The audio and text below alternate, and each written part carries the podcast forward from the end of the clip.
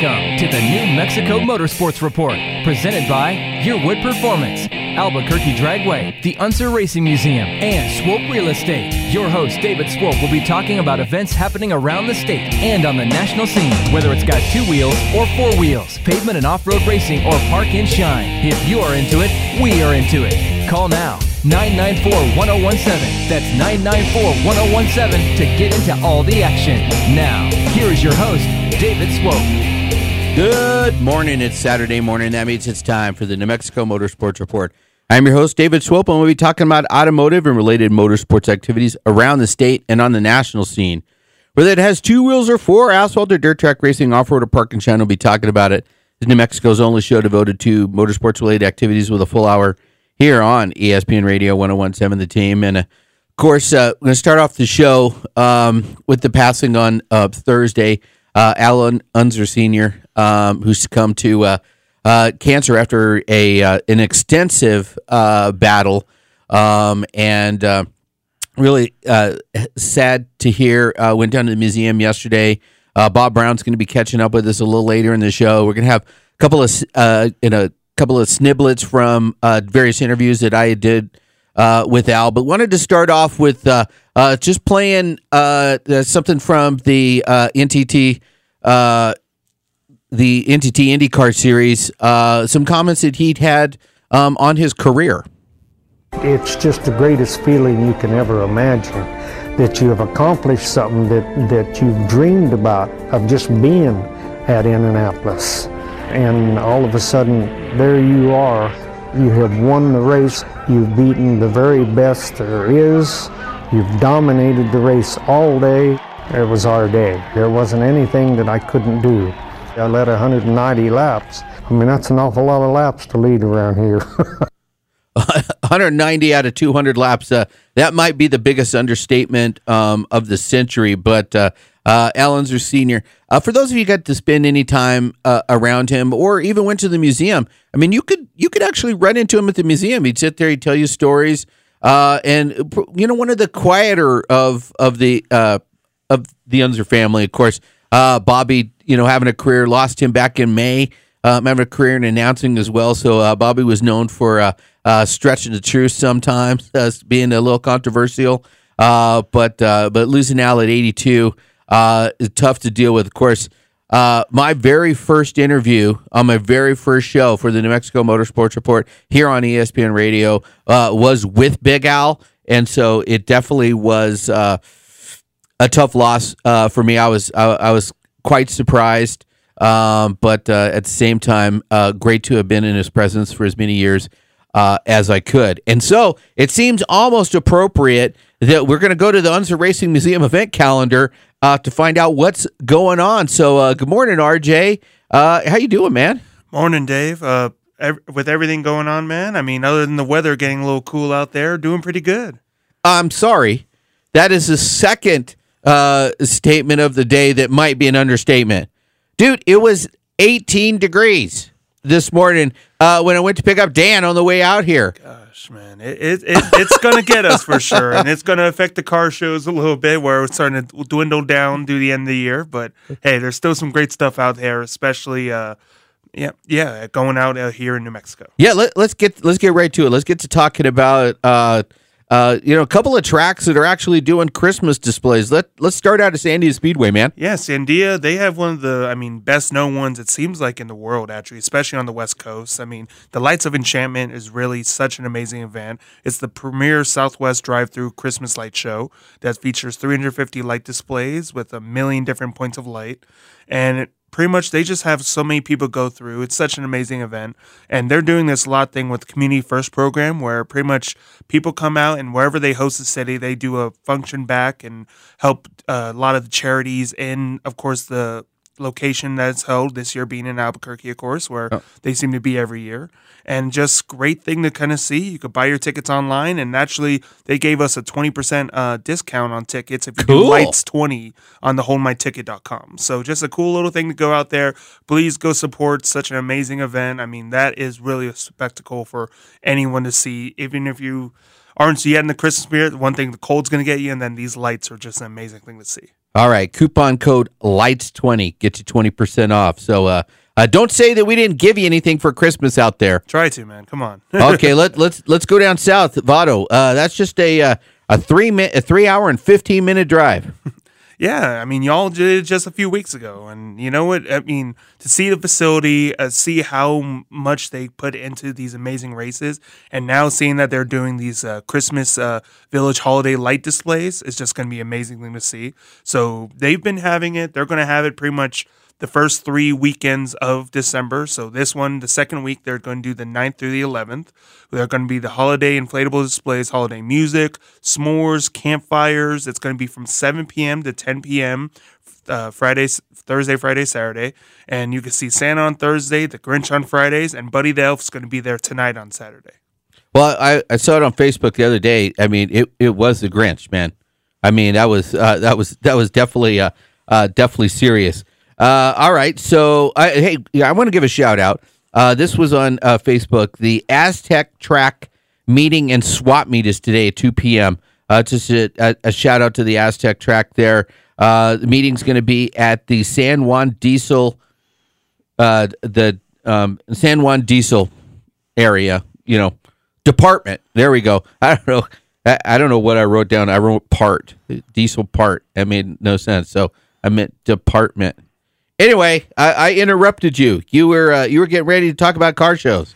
Yeah, David. No, we always talk about some amazing events. And today, the only one that I have planned that's going on today is going to be that toy train swap meet that they have, where they're going to buy, sell, and trade all these amazing things. Hey, it has wheels, man. We got to talk about it. Absolutely. So it's the the Netherwood Parks uh, Church of Christ, which is on Indian School in San Mateo.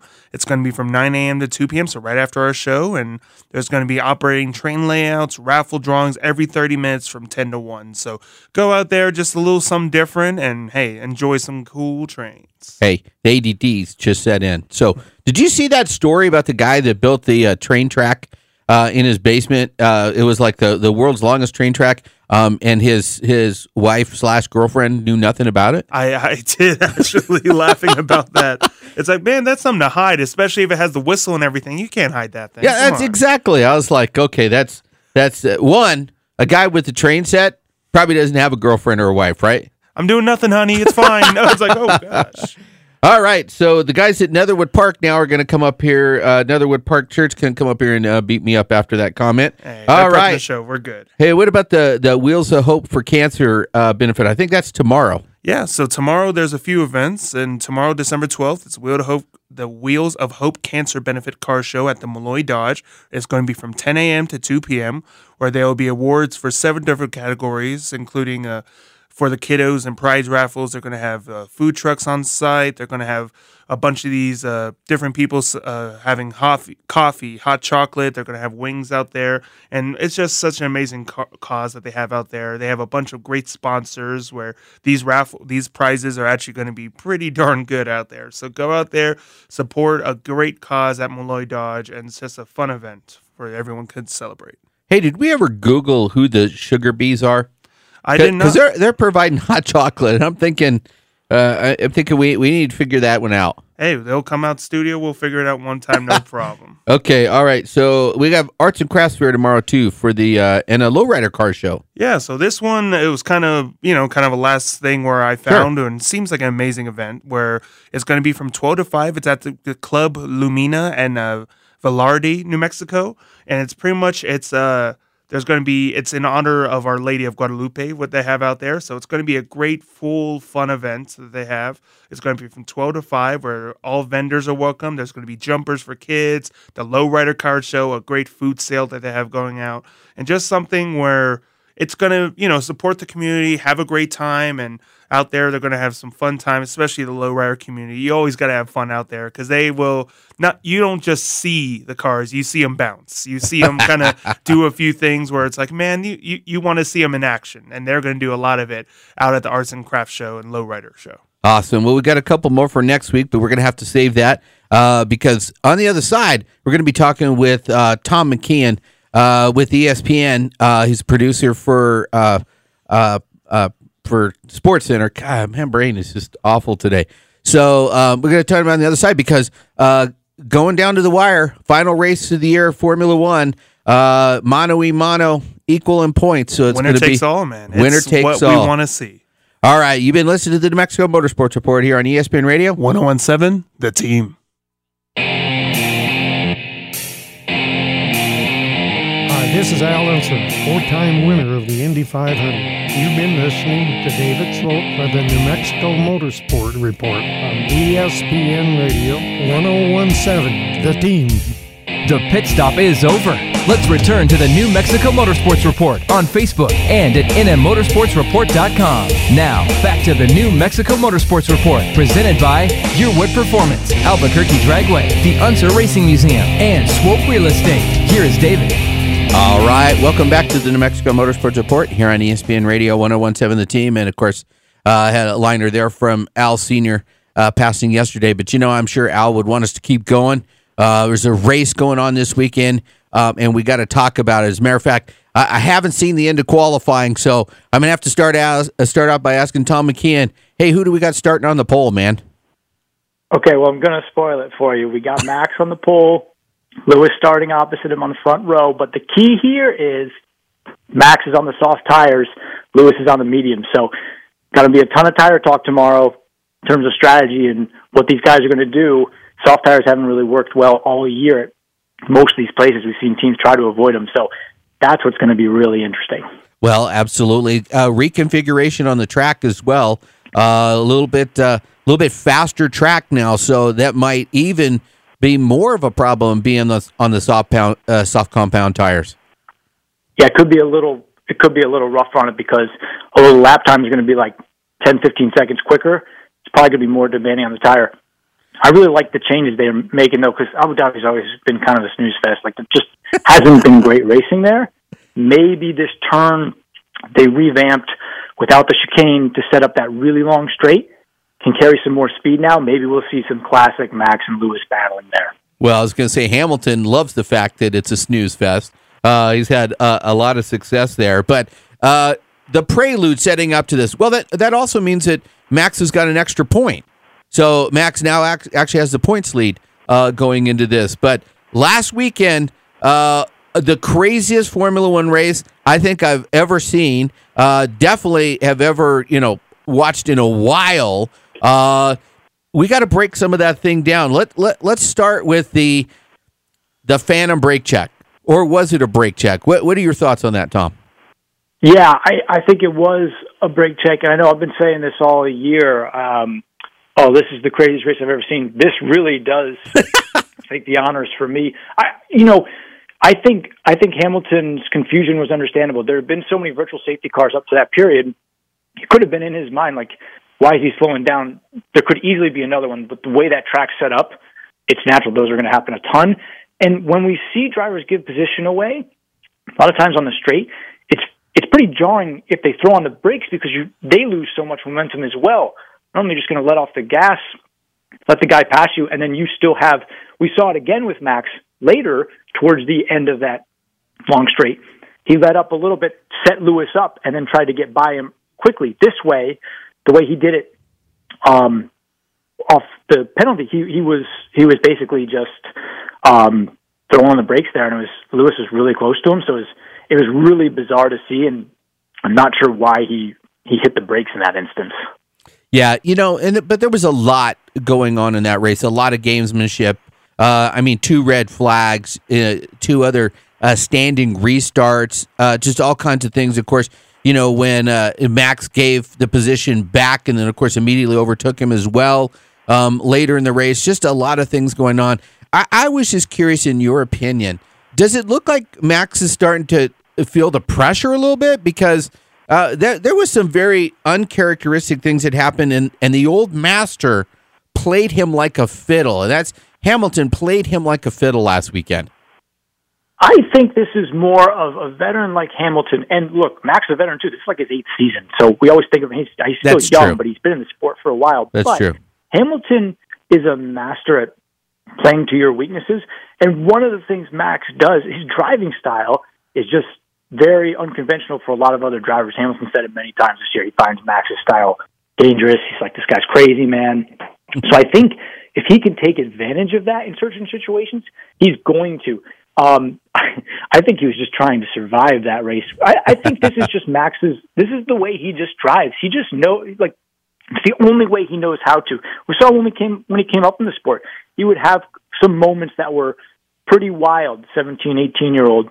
Um, one that stands out is going to that first turn in Monaco, that big crash when he was really young, um, and and making some of those mistakes which you're naturally going to do. Now that he's a veteran and he's he's he's just going to be a very aggressive driver and and I think um, it could play out here too because you know that scenario is the concern of like, well, um, Max really doesn't, you know, Max could could wreck Lewis in a, in a slow corner, could get into a collision, and right.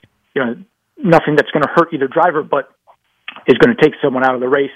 But then Michael Masi comes along and says, "Yeah, that's if that happens, uh, just a reminder we could take away as many points as Right. basically as we want." So it seems like F1's just kind of making it up as they go along with some of this stuff.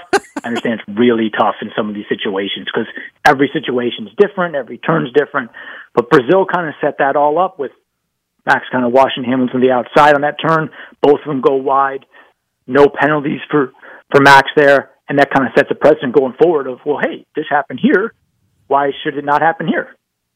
Absolutely. You talk about uh, Michael Masi, and I think that's this is another thing we wanted to talk about um, because this is where NASCAR, IndyCar, all the other forms of racing uh, start to make fun of Formula One. It's like you know, it, it's all of these guys talking. It's all of this talk. I mean, where's this race? You know, I mean, settle it on the, course. And of course, uh, Michael Masi coming on, and they were basically having dialogue uh, about you know how they were trying to handle some of these situations without the stewards getting involved.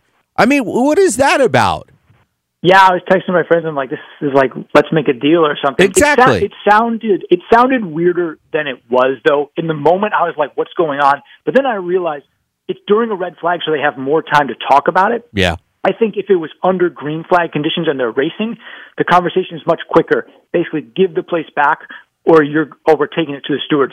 In this case, it's it feels like he's offering up something, but he's really just being polite in in the way of saying like, "Hey, we have some more time to talk this out. If you don't give this place up, if you if if Hamilton does if you don't let Hamilton through, we're going to take it to the stewards." So it, it came off as very weird, but I mean, David, the best gift um, the broadcast has given us over the last year or so is finally we've always heard the teams but we haven't heard the FIA talk Right. with teams until like recently and it's Yep. been amazing every time. Yeah, I mean it, it's the access uh, is amazing. As a matter of fact, I mean they do they do such a great job uh, with the with everything there, and they've made especially when you know this year was basically with a new car coming was just kind of a throwaway, you know, if you will. It's just kind of like well let's let's see what's going to happen. Uh, and you know, oh, you know, Hamilton's going to win his eighth, blah blah blah. You know, uh, really been quite exciting with the team, uh, the team battles as well. Johnny Herbert just came out and said, "Hey, this is probably the greatest title battle he's ever seen." I kind of have to agree with him, and especially when you you you bring up the beginning of the season, there were no expectations for anything other than a Mercedes romp because they, if you remember last winter, they limited what you could change in the car. There wasn't a lot of changes you could make, so everyone's thinking. All right, Mercedes is probably going to run away with this once again.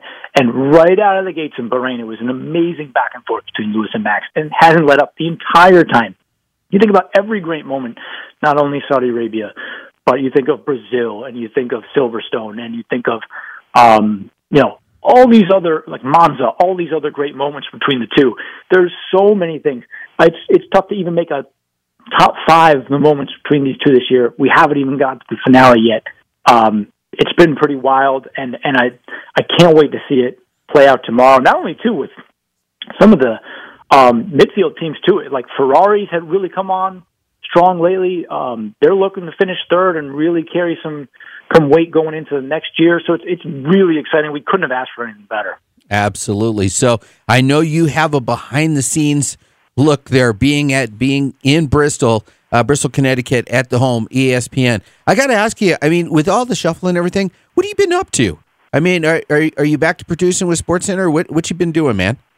I am. Yeah, I'm back to early mornings. I was like late nights helping out overseeing highlights. I'm back to early mornings on the 7 a.m. Sports Center. So what I'm going to be doing tomorrow from the 8 to 9 o'clock hour in the control room is be wildly distracted with the show at hand and be watching Formula One. So if you see things going haywire over on SportsCenter, um, you probably know why. Well, well, we're pumping our fist because you know, I mean, we we all know ESPN's ball and stick, you know, station. Uh, we've got uh, Bob Brown is uh, in the house right now. He's wearing a Ferrari uh, hood, uh, pullover. So we're we're trying to do our part, man. We're trying to keep motorsports alive on this station. Oh, no doubt. And I can tell you, just just in my personal experiences, I know so many people at work now that that are watching that are totally into this. And Drive to Survive is a huge reason why. Yes. And then you you come off and have one of the great seasons of all time. I want to tell everyone, like, hey guys, it's not normally like this, but enjoy it while while it is.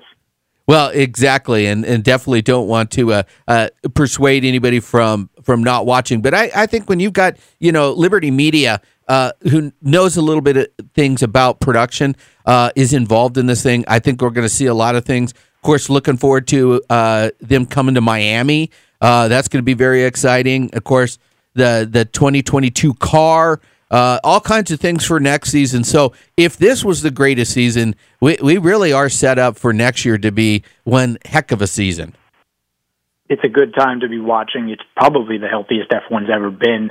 Um, Bernie Ecclestone grew it to what it was, but I think it went as far as it could with Bernie at the helm. Yep. It just needed they just needed someone new in there to be pushing it even more toward um, toward America, more races here. Um, you know, like I said, Netflix Drive to Survive has been huge, and it's just kind of getting a younger audience base. And I think we've seen from Austin that they are accomplishing that. Hey, Tom, thanks for coming on this morning, and I want to wish you a happy holiday. You too, buddy. All right. That was uh, Tom McKeon, uh, producer with Sports Center um, in the early morning, of course, uh, was with uh, Formula One's coverage on ESPN.com uh, as well. But we got a whole lot more coming on, up, including we're going to talk some more. Um, Al Unser uh, in the house is Bob Brown, and he's going to share some of his insight and stories. And of course, uh, in his uh, retirement, he's been spending a lot of time over at the Unser Museum as well. You've been listening to the New Mexico Motorsports Report here on ESPN Radio. 1017, the team. Hey, race fans, this is NASCAR team owner, Coach Joe Gibbs. You're listening to David Swope on New Mexico Motorsports Report on ESPN Radio 1017 The Team.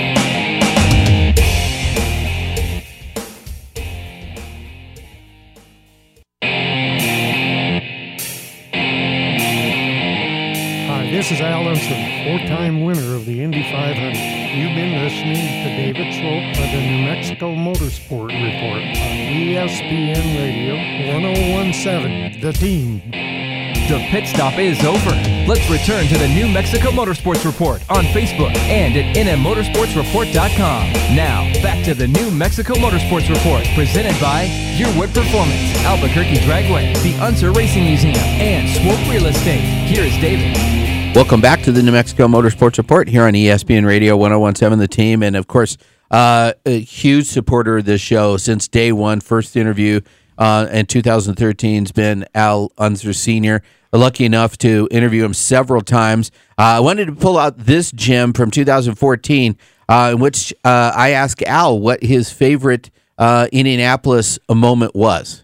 revisit. What was your your favorite Indy 500 uh, memory? David, I think you know your last one is always you know your last win, and under the circumstances that that all happened that year, it still you know it sticks in my mind and everybody's mind that that uh, I go there without a ride and end up winning the race. It it uh, you know it it's really remarkable. I wish my luck was that good every year.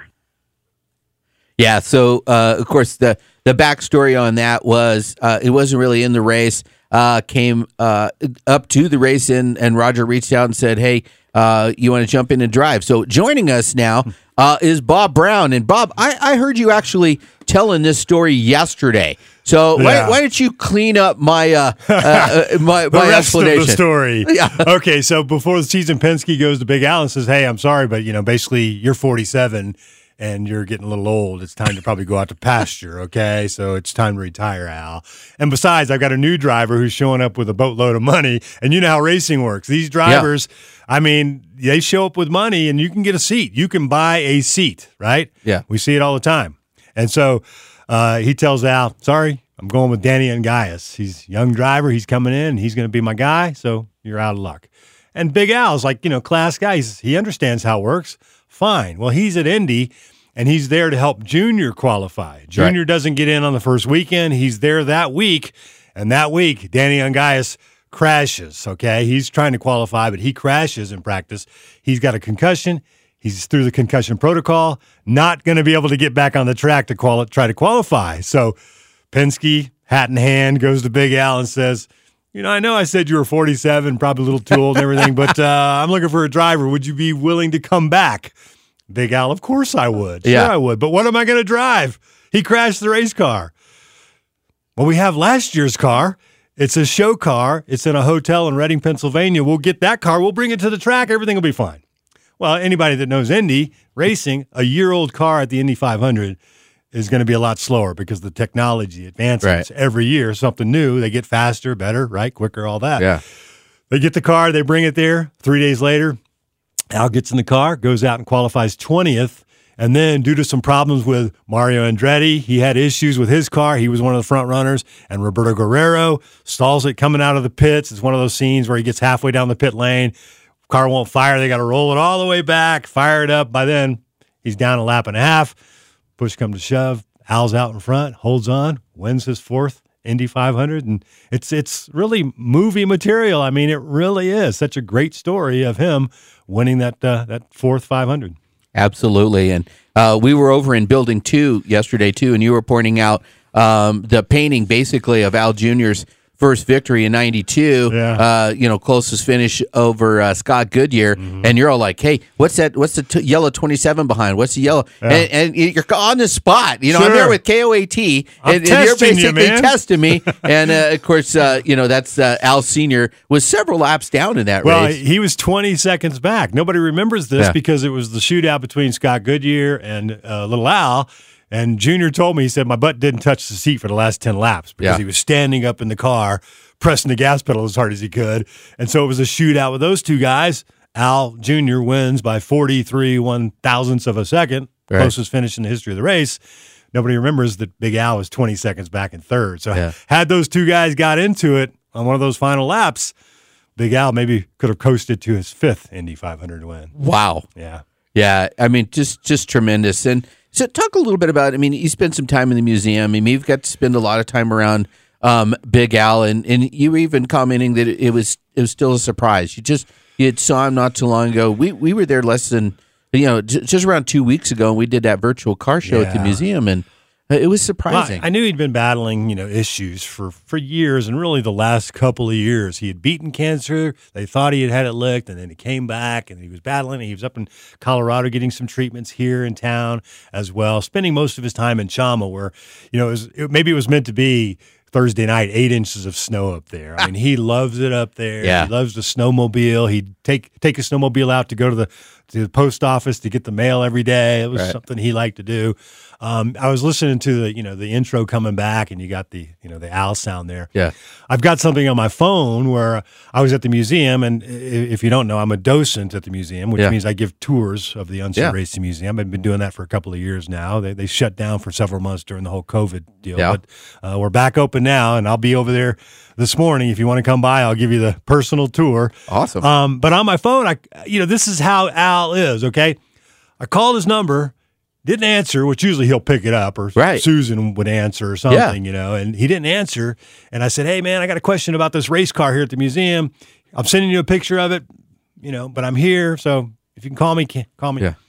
A few minutes later, I missed my phone call. He calls back and he leaves about a, a one minute message on my phone. He says, Hey, Bob, it's Al. Unser. like, like, I, like I didn't know, you know? And he says, uh, Oh, that's the Echo car. You know, it's a sprint car we have over there. Yeah. And so he gives like a kind of a detailed account of where the car came from, who run it. I mean, that's why Right. he, you know, he talked like, you know, Bobby run the car and I, I run it a few times. Like, you know, so, So I'm, I'm going to surprise somebody at the museum one of these days when we're looking at the car and I say, you know what?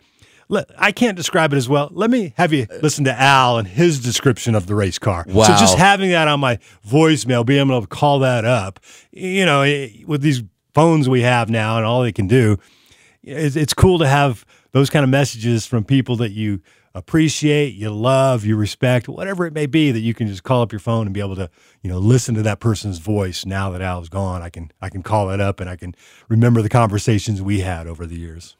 Did Did you ever have a conversation with him about um, his attempt at a first start at Pikes Peak? I did, yeah, I Yeah. had a- because it's it's an interesting story. We Exactly. have his Pikes Peak hill climb car in the museum. He built that car from the ground up. He did all the work himself in his garage behind his house. 1959, he shows up at Pikes Peak. He's ready to follow in the footsteps of his famous Uncle Louie, who won you know nine times there. And of course, his big brother, he's Big Al, but Bobby was five years older than him, so he wants to follow in his footsteps. He's a 13 time winner at Pikes Peak. So he builds this beautiful race car. He gets to Pikes Peak and he shows up all ready to compete and race. And they tell him, You can't race, Al. What? You're not old enough. What? I've got this fake ID right here. What are you talking about? I've used it everywhere, right? You had to be 21. He was only 20 years old. And because the family, his brothers were born in Colorado Springs and, and grew up there until the Right. family moved to Albuquerque. And, and, you know, their fathers or n- uncles, they grew up there. They raced at Pikes Peak. They knew exactly how old he was. This Exactly. Young, this young Unser's coming up here to race to follow him. How old is he? Well, he's only 20. You got to be 21. So couldn't race. That was 59. He goes back in 60. First time he's racing the car, halfway up the mountain, crashes the car, luckily escapes without eh, serious injury because he went over the side of the mountain basically. Goes back the following year, crashes the race car again going up the mountain. And it was shortly after that that really he told me he started thinking about um, wanting to become a race car driver and not a builder owner, the guy that had to pay all the money, right, all the bills, Right. because he found out that I can't afford this. I'm I'm crashing these cars and I'm building them, and I I just can't continue this way. So maybe that was where he detoured off. You know, behind the scene thing, although he was very intricate with working with the mechanics and getting the car to perform, but being a, a full time race car driver and not having to worry about all the other things that go into it.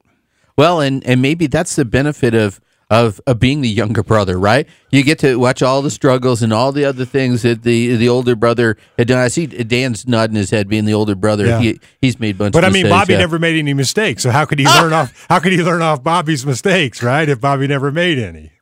Okay, well, we've talked about this. Bobby tries to win the race in turn one, Yeah. and, and Al learned, you know, let, us just be there Protect at the end, my right? equipment, sure. Yeah. That was that was his uh, that was his forte, getting to the finish line, taking Right. care of his, his his stuff, you know, so he could finish the race. He he always said, you know, everybody knows this. You can't win the race if you don't finish. Bobby wanted to he wanted to win on the first lap. Evidence of 1963 when he, he's driving the Novi Special, very Yeah. powerful supercharged car, fan favorite. You could hear it inside the track. If you were outside, you just knew that car was on the track because of the distinct sound it made. Yeah. Andy Granatelli was the car owner. Parnelli Jones lined up Bobby for the ride. Parn- uh, Andy Granatelli, the first thing he says to Bobby, he says, "You're not going to crash my race car, are you?" Because Bobby had that reputation, you know, win or, or wreck it, right? And um, he said, "No, I'm not going to. No, I'm not going to do that." you know? Yeah, that's You pretty know? good. He's, so first first lap, 1963, Indy 500. He passes 11 cars, and he's excited because Yeah. he's passing cars. He feels the power of this Novi Special proceeds to back it into the wall in turn three, and his race is over. Right. But Bobby, Bobby, I believe, the only driver to finish last in his first Indy 500 and first in his last Indy 500. Wow. So, Wow. Yeah. Bringing the stats. Bob, I got to have you hold over because this is just a little taste of uh, the time we've spent at the museum and around the Unsers. So, uh, uh, everybody stay put. We got a whole lot more coming up on the other side. You've been listening to the New Mexico Motorsports Report here on ESPN Radio. 1017, the team.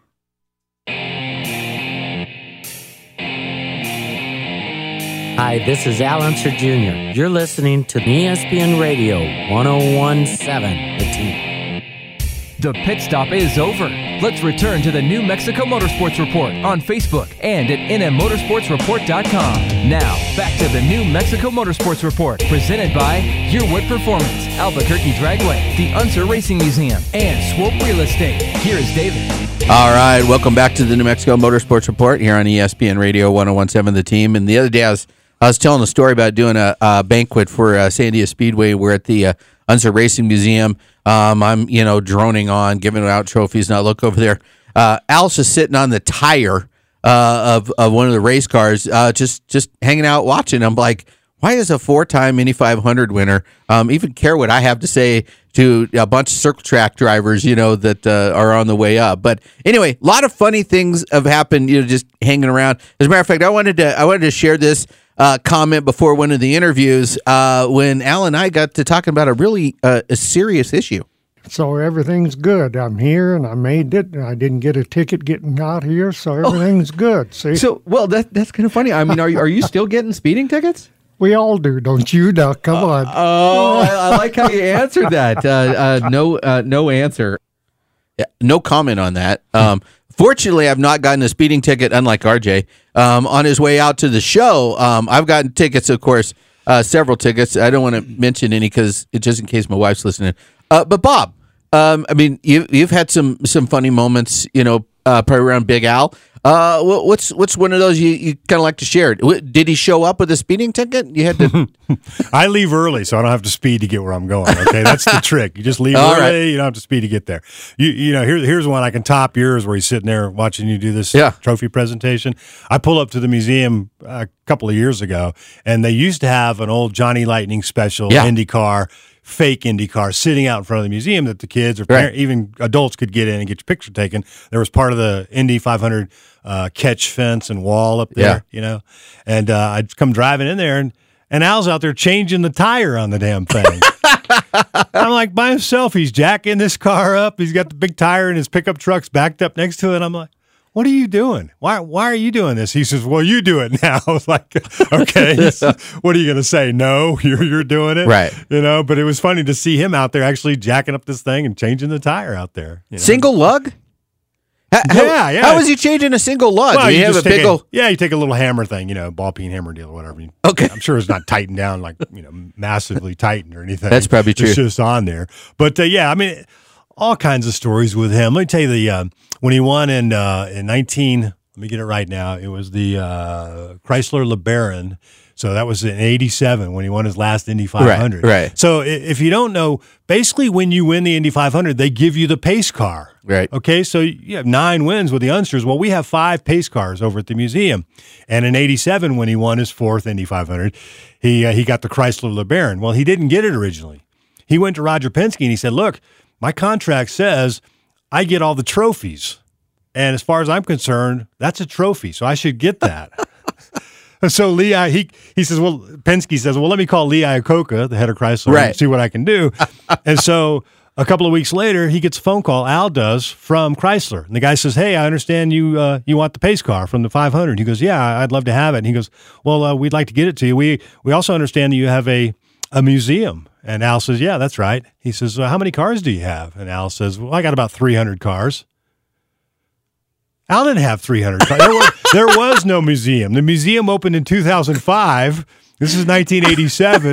the 300 cars that Al told him he had were the 300 cars he had in his junkyard behind his house that he used to build race cars, okay, back in the day. Right. And so a few weeks later, the car shows up and it's sitting in the uh, Unser Racing Museum as we speak. Wow. Yeah. Yeah. With there's not 300 cars over there now, even. No, there's probably, I'd say, I was thinking about that the other day, counting them in my head. Probably 45 race cars or pace cars or classic cars. And then we Yeah. have motorcycles as well. Um, so you talk about the speeding tickets and things. Right. You know, I've, I've, I was at the museum day one when it opened. And I was there actually when they were building the museum, bringing the cars in and refabricating, reproducing parts of the cars to build the cars back to Right. the way they, the way they were when they raced so they could be on display at the museum. And over the course of all those years, you know, I'd be in and out of the museum. When, when I was working here at the radio station, wasn't doing too much with the museum then because Right. I had a gig here. Um, but the times I popped in there over the years, I would see different cars because I saw the original cars that were there. And and today, if you went in there, there's probably 25 or 30% of the cars that were there on day one are there today because museums change out cars for whatever reason it is. So uh, about a year or so ago, this custom van showed up. I was like, on the side of it, I mean, it's a custom van. It's nice. pole winner, 1994 Indy 500. So not only did Junior in 94, you know, win the Indy Yeah. 500, he got the pace car, Yeah. right? He got a custom van for sitting on the pole that year. Wow. Like, like you don't have enough, you know? Here, here like, we'll give you a van since you were the fastest qualifier, which is that's not enough, but here's a van for you. So the, the joke was, you know, where did this thing come from? Right? Right. I've known all these cars. I've been to Big Al and Bobby's place. And I've never seen this custom van. Oh, it was in storage somewhere, and now it's here at the museum. And somebody says, you know, did they ever drive it? because unless you fire it up, most of these cars, you know, electronics, you can't tell how many miles are on them. Right. Now, Big Al does have Corvette from 1978, the pace car when he won in 78. Yeah. 25th anniversary of Corvette. So that's a cool car. But that one, older car, you can see the miles on the dashboard. 400 miles on this thing. That's all that's on there. Wow. But the, the gist of the van was, ha, ha, you know, where does this come from? Has he has he driven it? And somebody said, well, no, he hadn't driven it. If he'd driven it, it would have been crashed. you know, Junior, Big Al, Bobby, whoever. They're race car drivers. It's inevitable, right? It's going to happen. But that was the that was the gist of it. That you know, had they driven it? No, they haven't driven it. Had they driven it, you would have seen a you know busted fender or something because they're race Yeah. car drivers. They're on the edge. Yeah, and you know, I mean, for for those of you that you know, those that listen that, that don't know you, I mean, you were with you know KOAT for years, uh, did did a lot of coverage um, in regards to that, um, and you know, I just I just think about um, what I what I'd like to share, just to kind of you know, um, in this on um, on the note is how much he loved Albuquerque and New Mexico. I mean, because I, I've gone, you know, I've, I've traveled in Central Europe and say, ah, I'm from Albuquerque, and um, th- it's still Unsers. You know, I mean, it's still it's still amazing when you go places. Um, it just, I mean, share. I mean, you know, conversations Yeah. you, you've had with him about because you mentioned Chama. I mean, he absolutely Because you know loves it. He's just, he's laid back. He's not he's not New York. He's not Right. hype. He's not all about himself, the cockiness, the arrogance, and you know my brand and all those kind of things like today's athletes are. He's just humble, down to earth guy. That was what made him to me so so cool because he was just a a, a good guy. You know, he didn't throw this stuff in your face that he was a multimillionaire and he'd won the Indy 500 four times and he has this great museum and you know a house here and a house there and can go anywhere he wants and do anything he wants. He just he just shows up, normal guy, man. He just talks to you about racing, and he could uh, he could tell you about you know the pit stop, uh, his second pit stop in the Indy 500 in 1971 or something. Right. I mean, he he knows details about every race he was in, and you're talking about you know 50 years of racing, and you're like he, he detail lap by lap. The memory they have of what they have done on the racetrack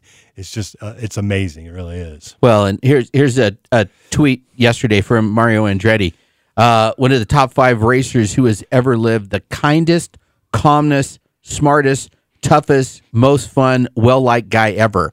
And and I, I think that that I mean one coming from Mario, and there definitely was uh, it- you know, some competition was going on there, but I, I think it's absolutely right. He he was so kind, so thoughtful, um, and like you said, he could he could remember uh, the most uh, most amazing things. And, and you mentioned calling him, and most of the time he picked up. Yeah. Because you know I was asked that you know by you know you know um, well you know wait, wait, you guys you say you're friends, and I'm like well to me the guy that answers your phone call Sure. for first and foremost is a friend, and yeah. and you know.